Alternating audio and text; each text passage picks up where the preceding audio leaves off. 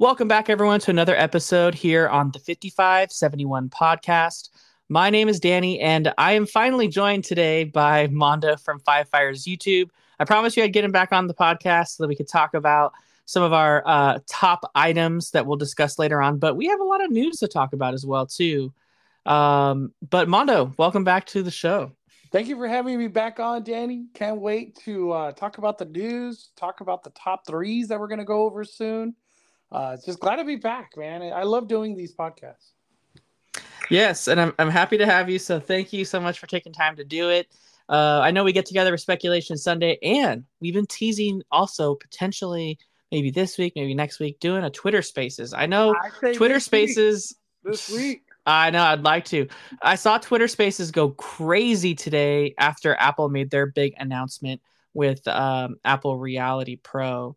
Or Apple Vision Pro. I keep calling it the wrong thing. I feel like the name's terrible. I'm just throwing it out there. I keep calling it the wrong thing because the rumor people were calling it something different beforehand, and now I'm like stuck calling it what they called it. It almost like they branded it before the branding even happened. Yeah.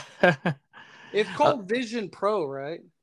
Apple Vision Pro, yes. Yeah, that's what it is. But anyways, let's get on to the news. So for those of you that haven't listened to the 5571 podcast before, we always start off talking about the latest Disneyland news and other theme park news as well. And then we're going to go into our Main Street topic and discuss this week. We're going to talk about, because this is a very asked question that I get very regular, not only in DMs, but also we get this question a lot on Speculation Sunday on Mondo's Five Fires YouTube channel, which is like, what are the best places to eat? What are our favorite places to eat? Especially just in general, right? We're in the season now, the summer season, where there's no festival going on. There's no real special food offerings. So it's kind of just where to eat at Disneyland in the resort, you know, that's good. And we're going to stick to only quick service, and we're going to keep it just to our top three, just because it can get a little crazy if we go more than that. So we'll keep it to each of our top three for recommendations on quick service for people that are planning a trip to Disneyland in the coming future. But let's go ahead and get started in the news. Starting first, actually, we're going to start outside Disneyland and over at Knott's Scary Farm.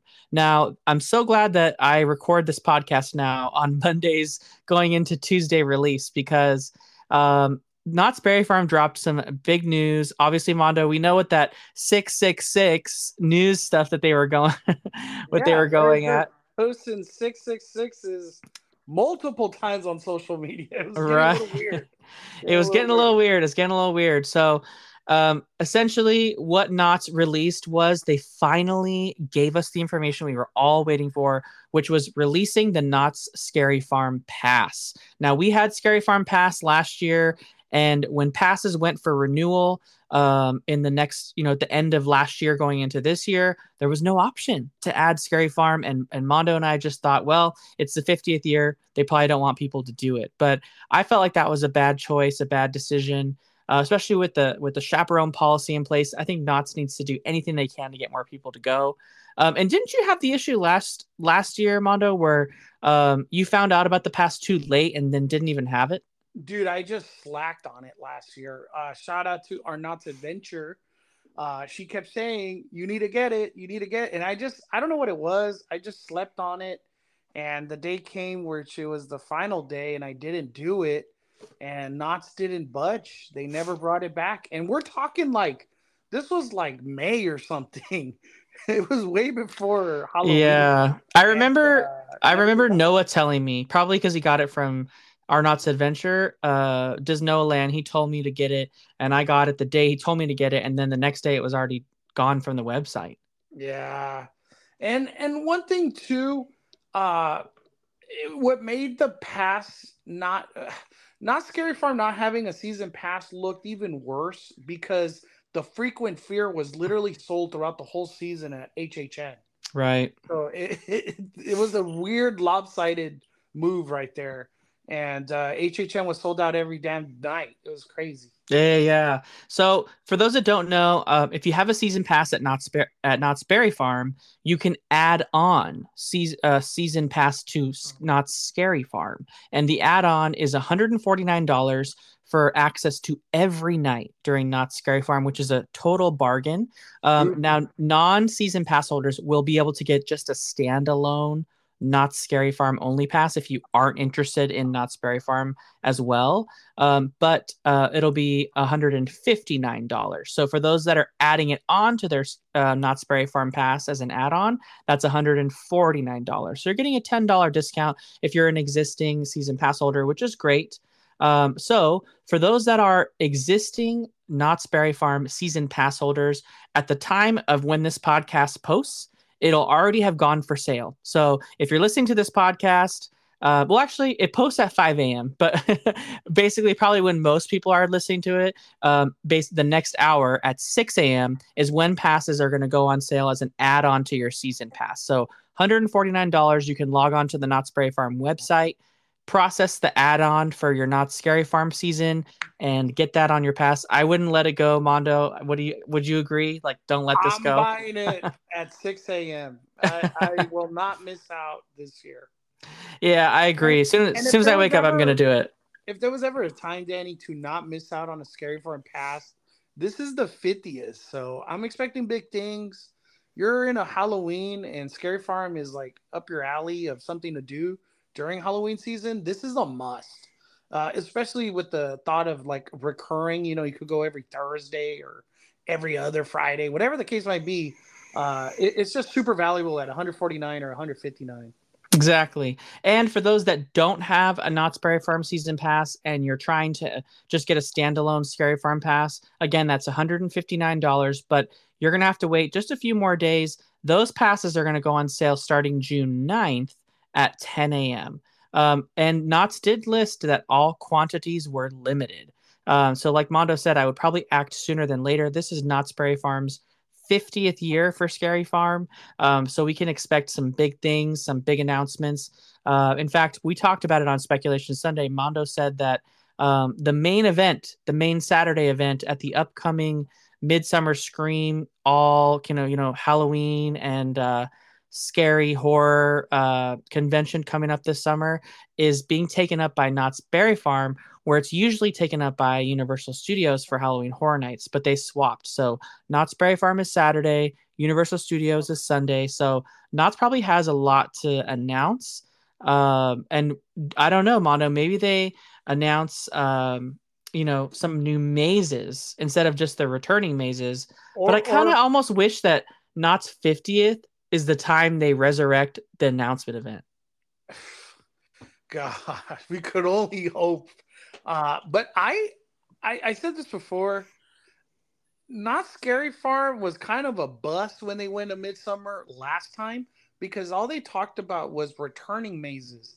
But I feel like this time around, and especially getting that Saturday slot at Midsummer, I have high hopes that they're going to announce new things, new experiences, new scare zones, maybe even new entertainment. But at the same time, as weird as it sounds, I hope at that announcement, they announce the announcement at Scary Farm, Walter Knott Theater. That's the one Danny's talking about. I hope it happens because that'll be huge. Yeah, I agree. And so it's going to be good. And all in all, I can't wait for Scary Farm. And if you have a season pass and you're interested in going, definitely make sure you do this. If on the day this podcast posts, it's available that day. So make sure to log on and do that before they run out, because they absolutely will. But for the next part of our news segment, I wanted to head back over to Disneyland Resort. Obviously, since the last time we talked, we actually got to experience the final night of Splash Mountain. And is now officially closed both on the East Coast and the West Coast as they begin their transformation into Tiana's Bayou Adventure.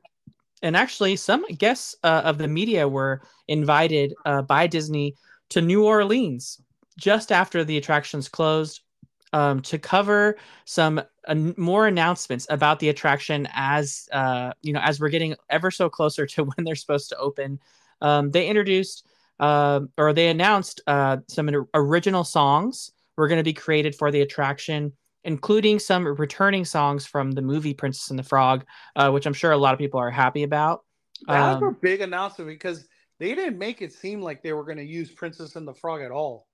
I know. And well, they also hear that. Yeah, and they also mentioned too that there would be 17 new characters, and the story's main characters, Tiana, Naveen, Mama Odie, Louise, will all be audio animatronics.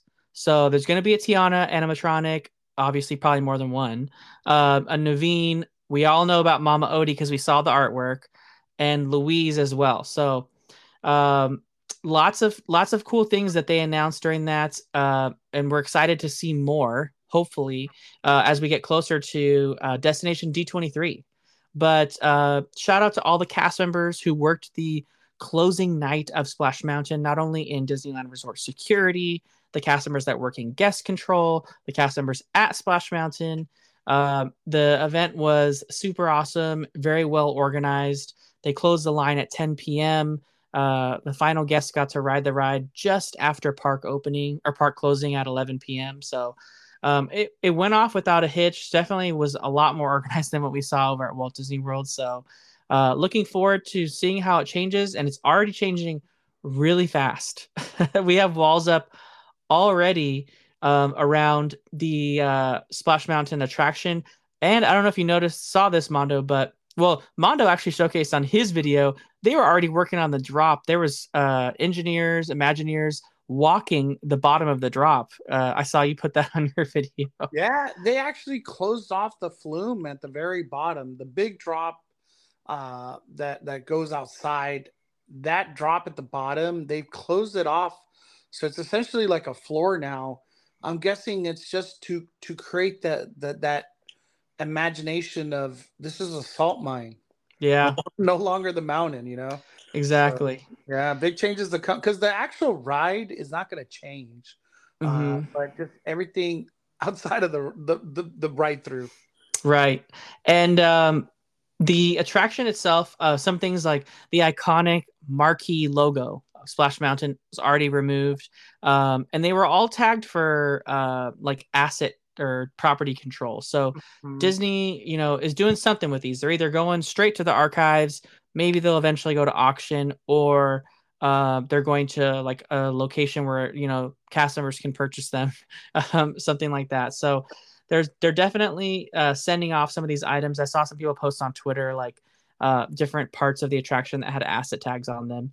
So I even saw some of those put for demolition. I was like, wow. Disney, I think some of those Splash Mountain, they're like, we just want to erase it from memory, dude. I know.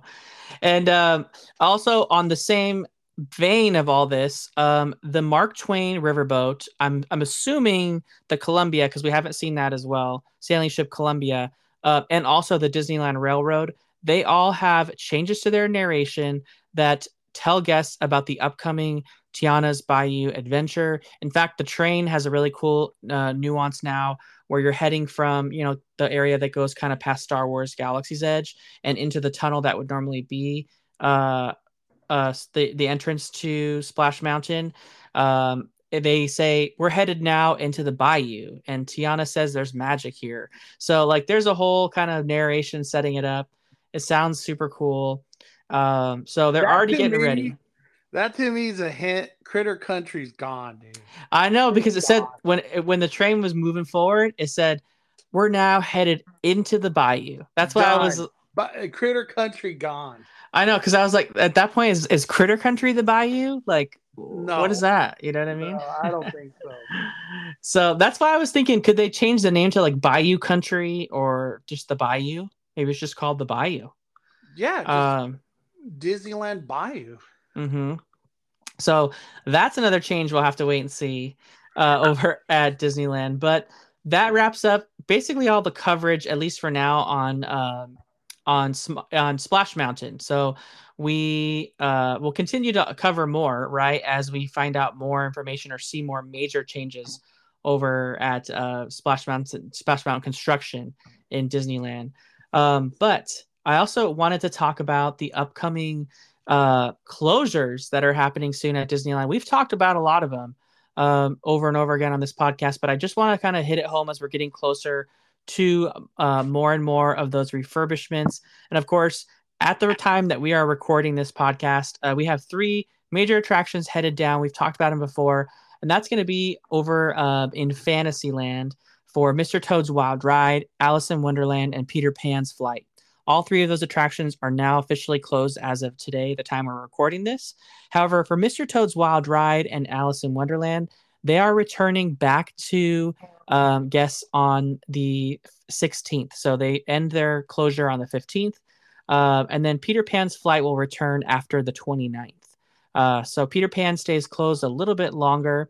I don't know if you know about this, Mondo, but technically the Bodine bread cart was closed over in DCA. It's listed on their refurbishments. Didn't know about that. I mean, I could have sworn I didn't even know that could get on the refurbishment list. I didn't know either. It was listed on like the I think it was like Turing the Frog, Turfrog or whatever, Turing plans or something like that, where they had the refurbishment. You know what? That is true, because when we bought our bread bowls or our bread loaves recently, we had to mobile order them inside Pacific Ward. Yeah, so yeah, that makes sense. It does make sense. So that's actually listed on their refurbishment calendar at least through July 1st. So, but it's good to know that it's coming back, because Mondo did say he's like, it'd be a bummer if we couldn't get sourdough. Yeah. The Pacific Wharf Distribution Company beer cart, we saw that on Twitter. Go completely gone now. That's located just next to the Cocina Cucamonga restaurant that was basically the beer truck right outside the restaurant. As we know, this is going away, and it's making way for the Baymax meet and greet, or at least characters from Big Hero 6. It might not just be Baymax, but that's of course going away to make way for the Cerveceria, which is still under construction and not open. So at this time, Disney actually pulled, Mondo, a surprise for me. I thought they were going to wait to close the beer truck until the Cerveceria was open, but now we've got both closed. So there's no new beer window open, and there's no beer truck. So Disney gave up that revenue with the beer. I don't know. I didn't think they were going to do that. That was a weird move for me. I know. It is crazy. So that's and of course we I don't know if that beer truck will kind of make its way somewhere else and we see it pop up somewhere. Maybe they put it in the back over at Hollywood Land by the other truck potentially, and we just kind of see that as like a food truck corner. I don't know. I mean, it seems like a shame to get rid of the truck altogether and just kind of get rid of it. I wonder where it would go. That's a good question. Yeah, I want to see if like we can keep an eye on it and see if it pops up somewhere else. You know, man, that's a good, maybe Hollywood Lounge, just to kind of keep the party going on over there by Monsters Inc. Yeah, that's what I was saying, over there by the other food truck. Yeah, that's already there. It's a good spot. Mm-hmm. They could have, you know, Hollywood Lounge still serving its cocktails like it does. But then they could have the beer truck there serving beer. And then they have the food truck serving the food. So it's like a little party corner right there. It would. All it needs is the DJ, and it'd be great. And then another closure that started today at the time we're recording this podcast. I don't know if you know about this one, Mondo, but it's just a really quick 2-day closure. The Little Mermaid closed today. I saw Random. I did not know it was happening. It's just a 2-day closure. It's only closed from the 5th to the 7th. So that'll be reopening very soon, maybe even after you've listened to this already. And then upcoming refurbishments, also ones I didn't know and we didn't have a chance to talk about last time. Dumbo the Flying Elephant. So another major Fantasyland attraction is closing on July 3rd, the day before the 4th of July. Have you seen Disney make all these moves to close attractions in the middle of summer like this? It makes no sense. During the Disney 100 celebration. You know what it is they valued keeping January, February busy. And they're like, we'll just take the loss because they'll be busy no matter what in June. So just close the rides in June. We're not going to take really a loss of park attendance. because these rides are closed, but I feel like maybe it would affect park attendance in January, February. Maybe that's how I think they viewed it. Because if Peter Pan's not there, Alice in Wonderland, that might throw some people out. I'm not going in January for what? Yeah, and so we got Dumbo, we got Peter Pan, Mr. Toad's Wild Ride, Alice in Wonderland, Dumbo, all closing in June, July timeframe during a time when a lot of people come. But Splash gone. And Splash gone. and Rise of the Resistance not even opening up for it. I know. It's just rough out there. It's rough out there. And then here's another thing. And I don't know if you knew about this, Mondo. And we have to kind of keep an eye on. That's why I keep kind of updating you guys, because the way the Disneyland Resort refurbishment calendar works is that if you go to the park hours calendar at Disneyland, you can look at each specific day for as far out as they have the calendar populated. And you can see on each specific day which ride is listed as refurbished, closed under for refurbishment. And so that's kind of how we can figure it out. But the problem is that Disneyland only updates that calendar so far out. So we don't get that far of an advanced look into the future on some of this. And so we kind of just have to say TBD or TBA. So a lot of times we'll see when an attraction closes, but because the calendar only goes so far out, we don't really know when it's going to stop being on refurbishment until we get to the point where the calendar updates and it's no longer on there. And that's kind of how we have to do it. Back before, Disney would actually like put, hey, refurbishment for Matterhorn this day to this day. So we would know, but like now they're kind of keeping it TBD. And I think that's on purpose because they don't want people to plan their trips around it and then it becoming a guest concern. Yeah. So I think it's smarter, but it makes it a little bit hard to plan as well too. But here's the weird thing, Mondo. This is why I wanted to bring all this up. So we know the three major rides are closing in Fantasyland in June. Mr. Toad, Alice in Wonderland, and Peter Pan. Then Mr. Toad and Alice in Wonderland reopen on after the 15th. But Alice in Wonderland is listed on the refurbishment schedule again on the weekend of the 4th of July. So starting July 5th, it's going back down again after it just went down. So there's something major going on in this building that they're having to do all these closures for. That, you know, and for those that don't know what we're talking about, Alice in Wonderland, Peter Pan, and Mr. Toad's Wild Ride, they all share one building. So it makes sense that they're all going down at the same time. Peter Pan's staying closed a little bit longer, but now we have Alice in Wonderland going back on the calendar again. I could only ask, are things changing? I could only... That's where my mind goes, Danny. I'm thinking it's like air conditioning repairs, maybe electrical equipment repairs. They do have power outages on these buildings kind of regularly. So maybe they're trying to update some infrastructure. That's the only thing I could think of. But it's just crazy to be doing all this in June and July and not doing it in January, February. Yeah, even March. What I mean is, does Peter Pan change a scene? Does Alice in Wonderland change a scene? I just wanted to throw it out there. I know it could possibly be more of like the maintenance aspect of things, but I just want to throw it out there. Why is Alice going on refurbishment again? Yeah. It's crazy. Yeah. And then to wrap up the refurbishment talk, we have a couple attractions still going on the calendar in July as well. The same day that Alice in Wonderland goes back under refurbishment, July 5th, is the same day that the Disneyland monorail goes under refurbishment for an indefinite amount of time because the calendar doesn't update that far.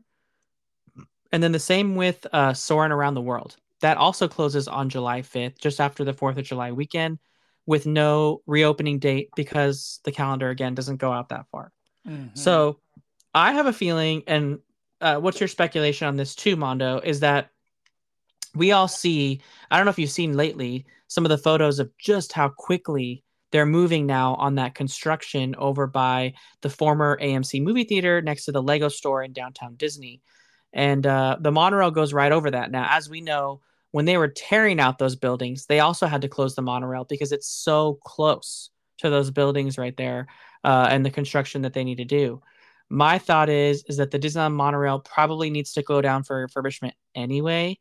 But they're also taking this time to work on some of the construction that maybe gets a little bit closer to the monorail than they want to do during its operation. Man,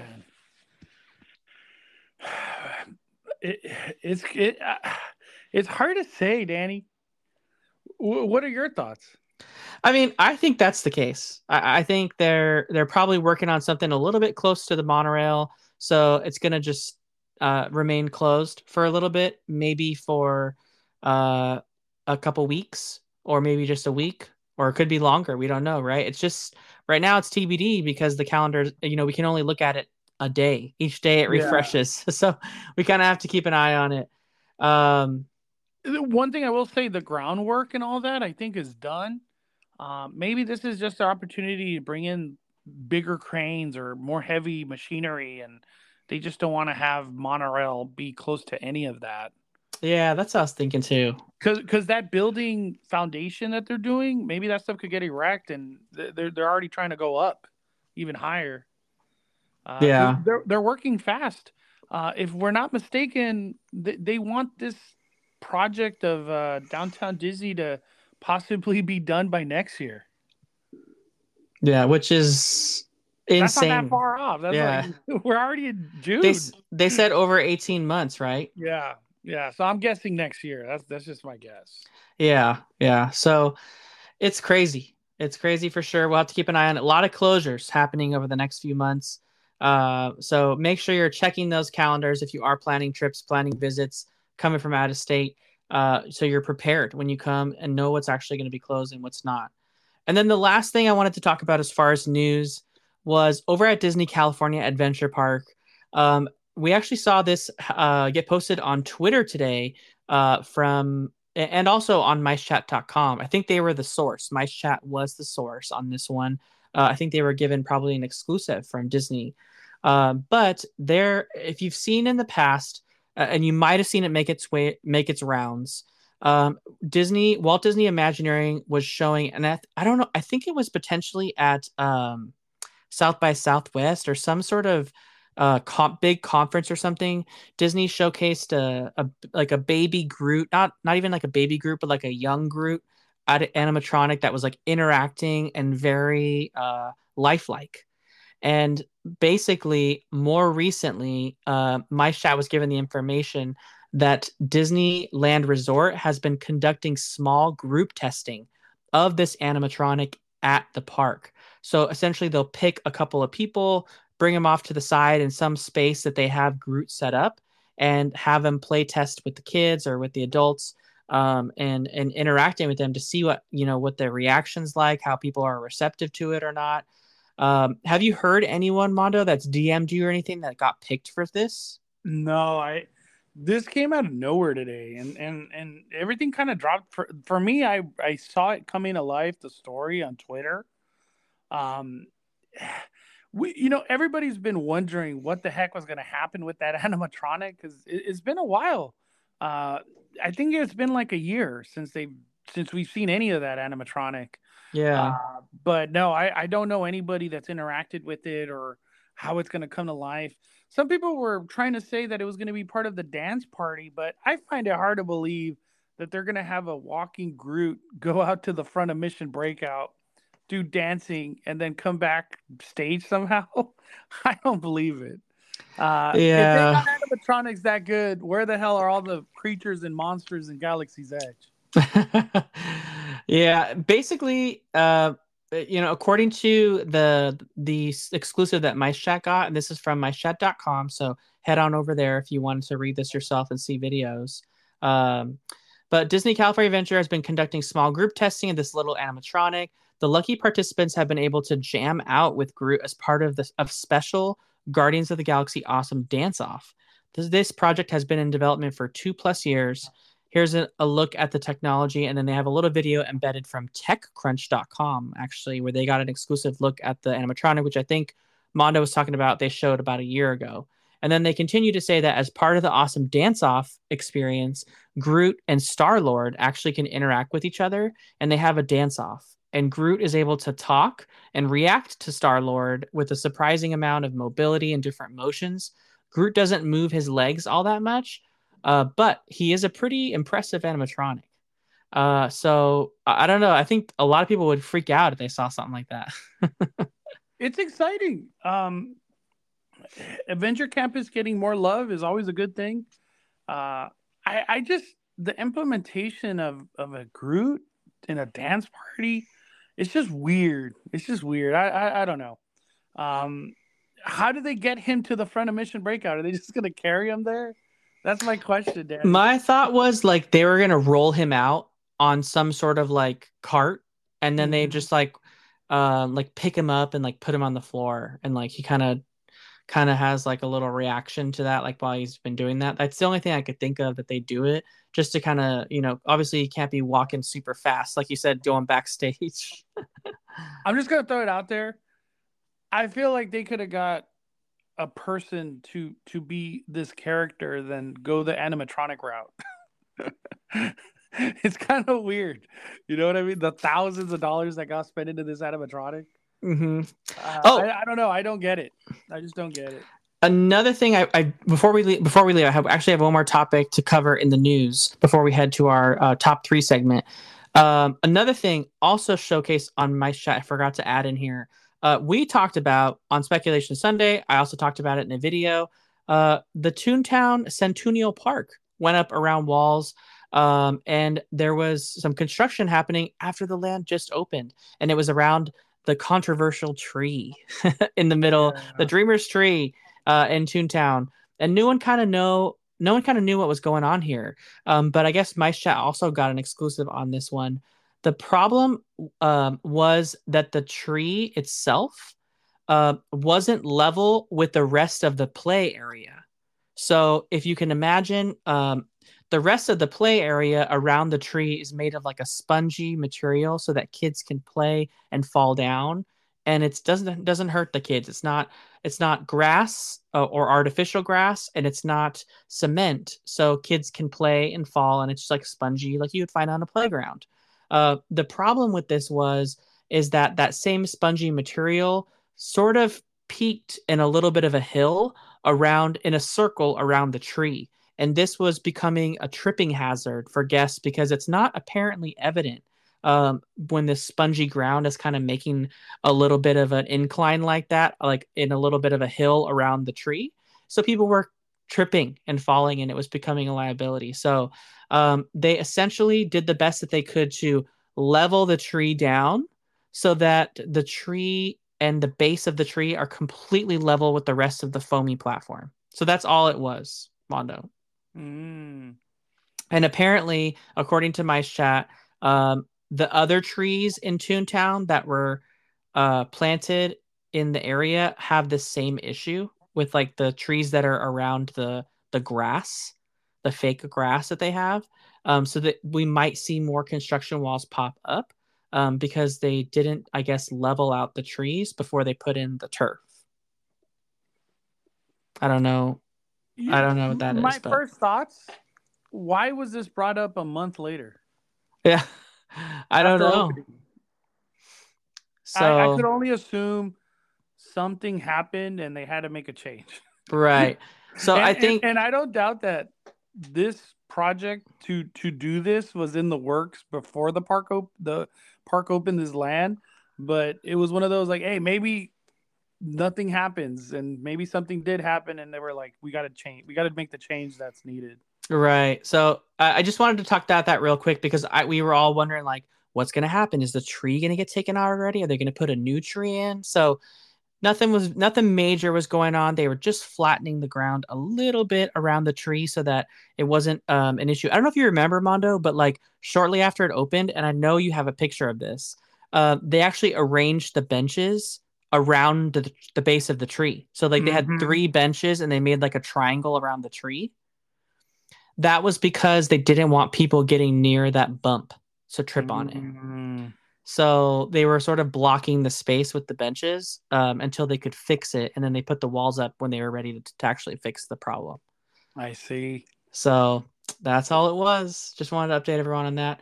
But that wraps up our 5571 news segment. And now we're going to head on to our Main Street topic.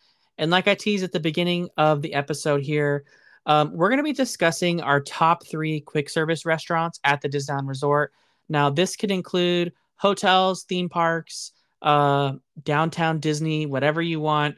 We wanted to pick each of our top three, starting with number three from both of us. And I'll let Mondo start it off, but this is going to be quick service only. It's not a table service. So people want to know, where can they eat? What are some quick options when they're coming to visit? What are the best go-to ones? And what should we skip? So I'll let you start it off. My third, coming in third, I'm going to have to go with Hungry Bear Restaurant. Hungry Bear Restaurant as a quick service is a wonderful option to get burgers, chicken sandwiches. They have salads. They do funnel cakes. And they do coffees too. And one thing that to add on to Hungry Bear being in the top three quick service at Disneyland, plenty of seating and in shade. Yes. And mobile order. So what more do you want from a quick service at Disneyland? Because there's a lot of quick service at Disneyland where you cannot find a table. Mm-hmm. I agree with this selection. I definitely think Hungry Bear's up there. And for those that remember some of the OG episodes of this podcast, I actually picked this location, or I think Jar Jar Bougie picked this location when we were doing our top three areas to like escape the crowds and have a peaceful moment. Just like Mondo said, Hungry Bear Restaurant has some of the best seating for dining, and they have so much, whether it's upstairs, downstairs, you're right by the train passing by you. You got the Mark Twain on the other side. You can't pick a better spot to eat inside Disneyland. So I think this is an excellent choice. The only thing I was wondering about, Mondo, is that have you had that barbecue chicken salad there? Is it pretty good? I have. It is good. It's legitimately good. And it's filling. Like I feel like I get bang for my buck when I get that salad. Okay. I've had it at least 3 times. It's good. Yeah, that was on my list. So I definitely am going to go try that out. But like Mondo said, there's lots of options here. Beverages, they've got not only custom-made lemonades, like watermelon lemonade and berry lemonade, but they also have coffees and like cold brews and stuff like that here. So definitely check it out. They also do have some vegan offerings and other things too. So there's a lot of variety here other than just a hamburger, which is... Yep. But what's your third, Danny? Yeah, my number three... is definitely going to be, and this is a tough one because I feel like it just knocks out and pushes the other one to number 4, but it's going to be Tangaroa Terrace over at the Disneyland Hotel. I've talked about it before on this podcast, but Tangaroa Terrace is one of my favorite places to eat ever. Ambiance, there's tons of dining space all the time when you need to eat, whether it's inside, outside, on the patio, around the corner. They've got amazing service meals at every service time. So they got breakfast, they have lunch, they have dinner, so many different options. And you also share a to-go window with Trader Sam's. So you can get a cocktail if you want to. You can get a Dole Whip here. You can get a boozy Dole Whip if you want to do that as well too. So many great Hawaiian and Japanese infused items at this location. There's just about something for everyone. Vegan offerings, some unique things you don't normally expect, like tonkatsu ramen, and you've also got like full Hawaiian kind of poached chicken and other stuff like that. Lots of different things you can get here. If you don't know, salads are good. Yeah, the salads. They got the tofu rangu salad. I think that's the one that. I've gotten in the past, and you had the chicken one, right? The chicken one, yeah, it's delicious. I remember too the last time you and I went, how big the salads were for the price. Mm-hmm. It was huge. So much serving on that one. And for those that don't know, Tangaroa Terrace is located at the pool area of the Disneyland Hotel. It's open to all guests. You do not have to be staying at the Disneyland Hotel to be visiting this location. It's open to anyone that wants to go there. If you're inside Disneyland Park, you can just ride the Disneyland monorail. Granted, it's not close for refurbishment. And then once you get off the monorail, just head on over to the Disneyland Hotel to your right-hand side there and head straight to the pool. And you'll see Trader Sam's and Tangaroa Terrace right there. And again, you don't have to be a hotel guest to dine there. It's open to everyone. My biggest recommendation though at this location, do not mobile order. This location has amazing plating. They plate on such awesome plates, and also give you greater portion sizes, I believe, when you don't mobile order. There's almost... I totally agree, because you get a little brown box and it's less. Yeah, you get a little brown box if you order mobile order, and there's no way to mobile order and then like get it for there. They put it in a bag, put it in a brown box, and it could be soggy, could be just not a good experience. So I definitely don't recommend it. I've never seen Tangaroa Terrace have a super long line to the point where you would need to do mobile order. The only time I feel like mobile order makes sense is if you're trying to do like a grab and go breakfast item, and you just want to take it to go on, like literally you're picking it up and you're staying at the hotel there and you just want to go to Disneyland and maybe eat on the go. That'd be the only way I'd recommend mobile order. But for the most part, unless there's some giant event happening at the Disneyland Hotel, you don't need a mobile order here. It's pretty easy to just, maybe you've got one or two people in line in front of you. It'll take 5-10 minutes, if that even, to order. So do not mobile order at this location. Yep. But now we're going to head on to our number two pick. Going up to number one. Number two, Mondo, what is your number two pick in all of Disneyland Resort? For me, I'm going to have to go with Smoke Jumper Grill. I've always enjoyed Smoke Jumper Grill for the burgers, but they have alcohol there, and they also have good salads and... if I'm not mistaken, they also have, let me bring up the menu. I have it right here. They always have like new drinks offerings, like lemonades. Sometimes they even have shakes and stuff. Do they still offer that, that Jack and Coke slushie? I'm pretty sure they do. I'm almost positive they do. But, I did actually bring it up. The menu, they have frozen Coke with Jack Daniel's Tennessee whiskey, or frozen Coke with Captain Morgan rum. How do you be? You can't. Yeah, from a quick service, awesome, awesome. They from the beer aspect too, they got like 7 offerings. But the good thing about Smoke Jumper Grill, the food. I've always loved their burgers. They have chicken sandwich. They have salad, chicken tenders. It's a great place to also take for the kids if you're trying to do like a kids menu offering. One thing too, they have onion rings, just throwing that out there. But for Smoke Jumper Grill, it falls under the same that it's always consistent. It's not overpriced, like you could get at some quick service throughout Disneyland. And there's lots of seating with shade. And I could appreciate that it's also on mobile order.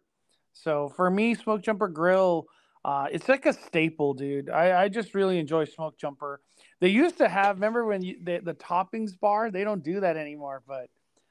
Smoke Jumper Grill is just a anytime I go, it's in my top 3 of where I want to eat.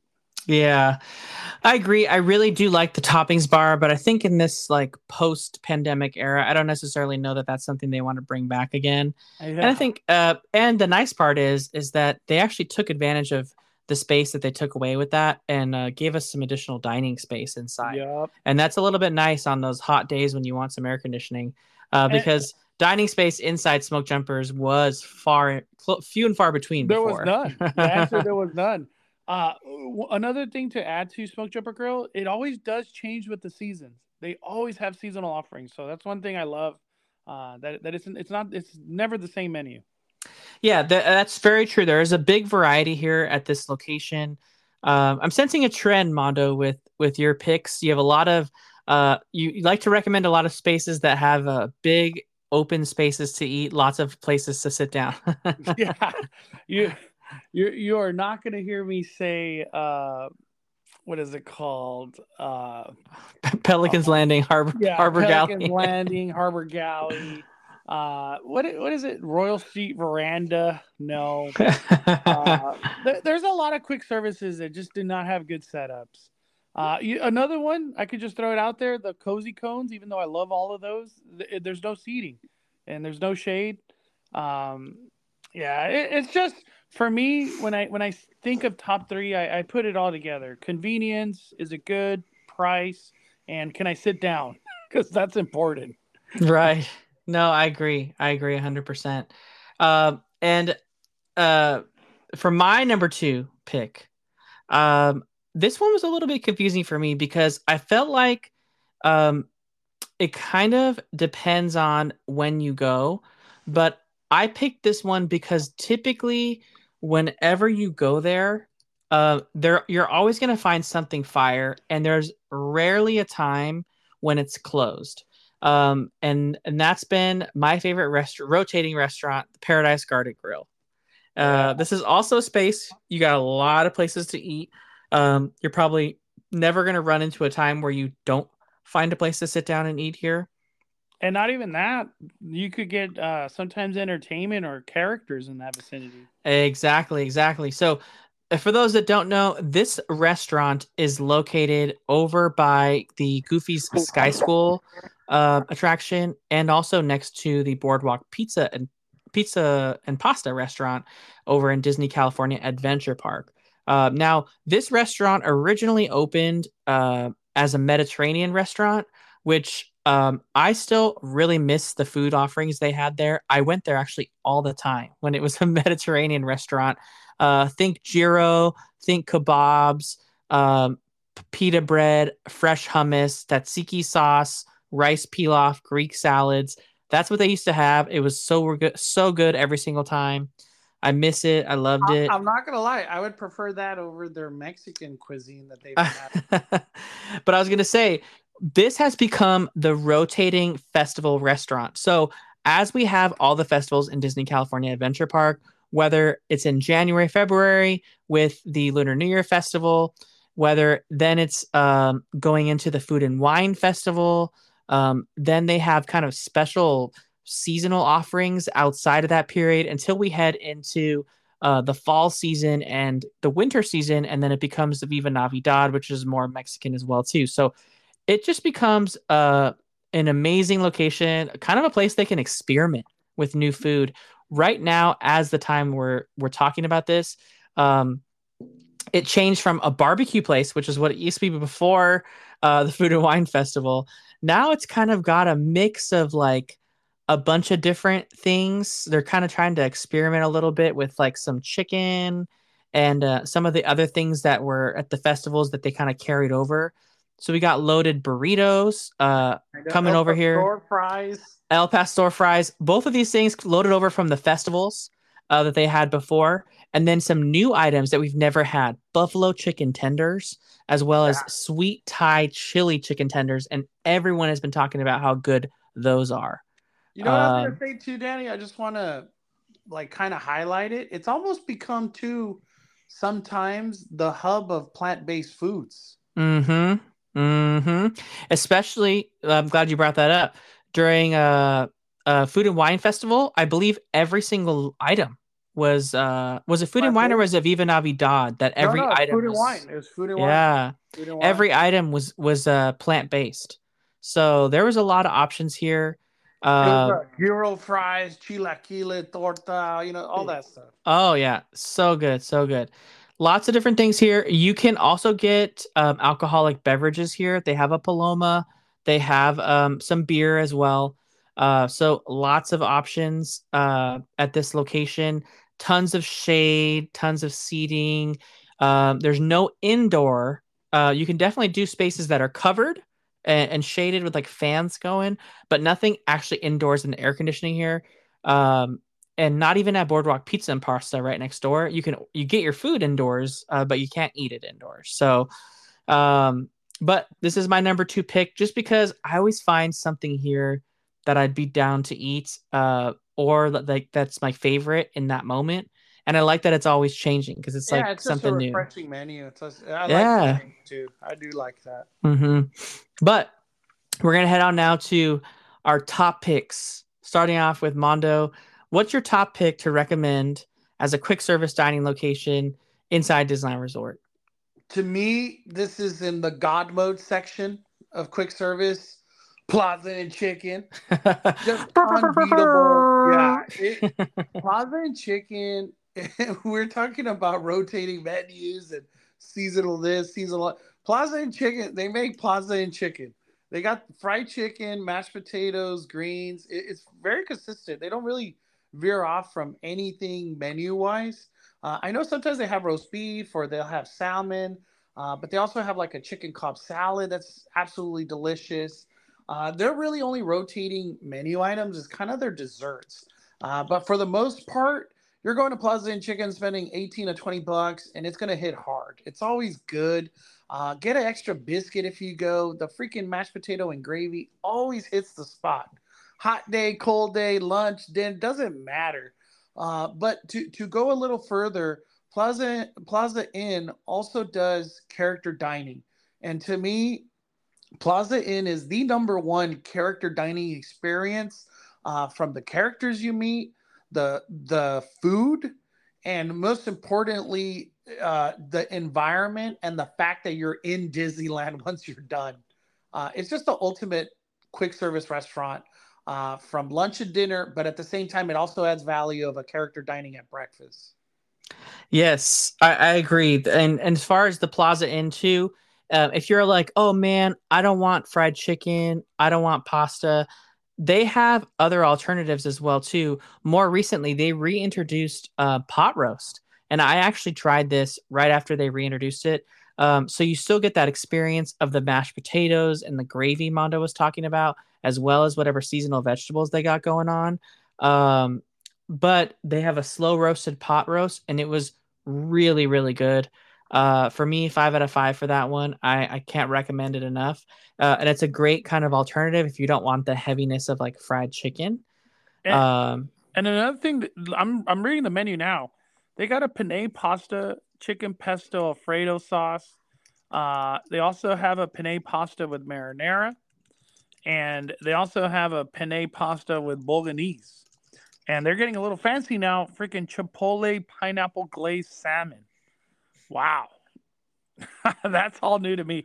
And one thing too, I always see families bring their kids to Plaza Inn. It's just, you get pasta and just other kind of kid stuff like the drink and an orange and stuff like that. They also have chicken tenders for the kids. I feel like it's just a great option all around for quick service. This is not something on the menu, but Plaza Inn usually gets the line moving fairly quickly. They usually have two registers open on the left and the right side. And I've rarely had issues finding a spot to sit down. And Plaza Inn has a great ambiance where you're inside Disneyland having lunch or dinner. Can't beat it. Yeah, honestly, yeah. Another excellent location for infinite amounts of seating, whether it's inside or outside. The only thing that I was going to ask Mondo is sometimes it can get a little confusing when it comes to there being a queue. Now, is there always a queue? Is the queue only sometimes? They like hold you outside and don't let you go in? I know. That is true. That is true. I'll say for the most part, you just kind of follow your heart. Do you go left or do you go right? But on busier days, they do have a cast member outside holding people to kind of pace people going in the restaurant. But yeah, you're just kind of following your heart. Always go left. Always go left. But so that is Mondo's top pick for quick service dining. So 3 amazing options. I agree with all of them. Such great choices. Some with alcohol, some without. So there's just about something for everyone. And all really excellent selections for room and spaces to eat, because sometimes they're not always available, which is going to coincide with my top choice. So forgive me for not picking a location that has good dining space, but it is my #1 choice. I know Mondo knows what it is, and that's going to be the Bengal Barbecue Restaurant over at Disneyland Park and Adventureland. I like to try to eat healthy if I can at Disneyland, and you just really can't beat the options at Bengal Barbecue. They're fresh. They're made to eat. It's just plain meat on a skewer that's grilled over an open fire. It's not cooked in some, kitchen and then rewarmed up for the guests out of some hot box. Literally cooked on an open fire right in front of you. They've got vegetable skewers. They have chicken skewers, beef skewers. They have breadsticks. They've got asparagus sticks, all sorts of different things. Some of my favorites at this location include the chicken skewers. I like the sweet beef skewer over the spicy one, but I know a lot of people really love the spicy one. Mm-hmm. But my favorite thing by far at this location is the bacon wrapped asparagus skewer. It's called the Safari skewer. I get it every single time. I know Peter from Ordinary Ventures, he's a huge fan of the pork belly skewer at this location. I have never actually had that one, but I know a lot of people love it. I don't know if you remember, Mondo, in 2019, we talk about it all the time, how Disneyland's Halloween food offerings in 2019 was next level. They had a whole food guide they would give you. It was just the best Halloween food that they ever had at the resort. No, and it's true. And it so many options were so good during that time that they've stuck around, including this pork belly skewer. This was an add-on in the Halloween season, along with that like jungle julep. And it was a special seasonal offering. And man, it was just so popular, it stuck around. So it's still available. It is the most expensive skewer on the menu. But apparently, at the end of the day, all the skewers are reasonably priced. All under $8. All under $8. And and you can't go wrong with it, to be honest. You can get the plate, the Bengal rice plate. I think it's just over $18. You get two skewers of your choice, a scoop of jasmine rice, and another scoop of a sort of cold slaw soybean salad. Super, super good on this one. If you get two beef skewers on this one, you can really make it worth your value. So think about that when you're making your choices. I'd maybe skip like the vegetable or chicken skewers on this one, and maybe order those on the side to share as a separate option. But they did their best to expand the dining. They took away two large rooms of the former Adventureland Bazaar and Adventureland Outpost stores, and gave them two Bengal barbecue and the like the fruit cart for additional seating. But it still just is never enough for Bengal barbecue. So yeah, Bengal barbecue is the one that you order and you could find yourself eating in freaking Fantasyland. Yeah. It's just the way it goes. In fact, I've actually ordered my skewers and I find myself eating like Pelican's Landing or even Hungry Bear, because I know I can always get seat over there. Or Zocalo, Rancho de Zocalo. Yeah, Rancho del Zocalo is another good one to get some dining at. But yeah, not a lot of space over in Adventureland. So keep in mind, if you do get Bengal barbecue, also normally all these other locations we mentioned, Paradise Garden Grill, I don't think has mobile order all the time. Sometimes it does though. But this location does have mobile order. I would highly recommend it. The only issue is the only way to order there is mobile order. It's true. You want to order early in the morning if you know you're going to go to Bengal barbecue, and pick a lunchtime return time. So order what you want, 7 a.m., 8 a.m. if you're going at park opening, but select like 12 to 1 because this will have around lunch service time. This will have a return time at like 3 p.m. or 5 p.m. At like 10 or 11 a.m. So it's definitely out there on busy days. It typically has like a 45-minute wait in general to just order off the menu. The only nice thing is that when you say, hey, make my food for me on the mobile order, it takes a really long time sometimes for them to prepare your food because they're cooking it over that fire. But when you order at the register, they give it to you like right there. So because they're kind of cooking stuff in anticipation of people ordering different things. So when you do wait in that long line, the benefit is you get your food like right away. Yeah. So you're not waiting for like the indefinite purple screen, to say your food's ready at the mobile order window. But it is a good one. Just maybe start preparing your food like a little bit further away than you are actually getting to the restaurant, so you can walk up and just collect it and not have to wait around, because you always see like this giant crowd of people hanging around Bengal barbecue waiting for their mobile order to pop. It's the same thing every time.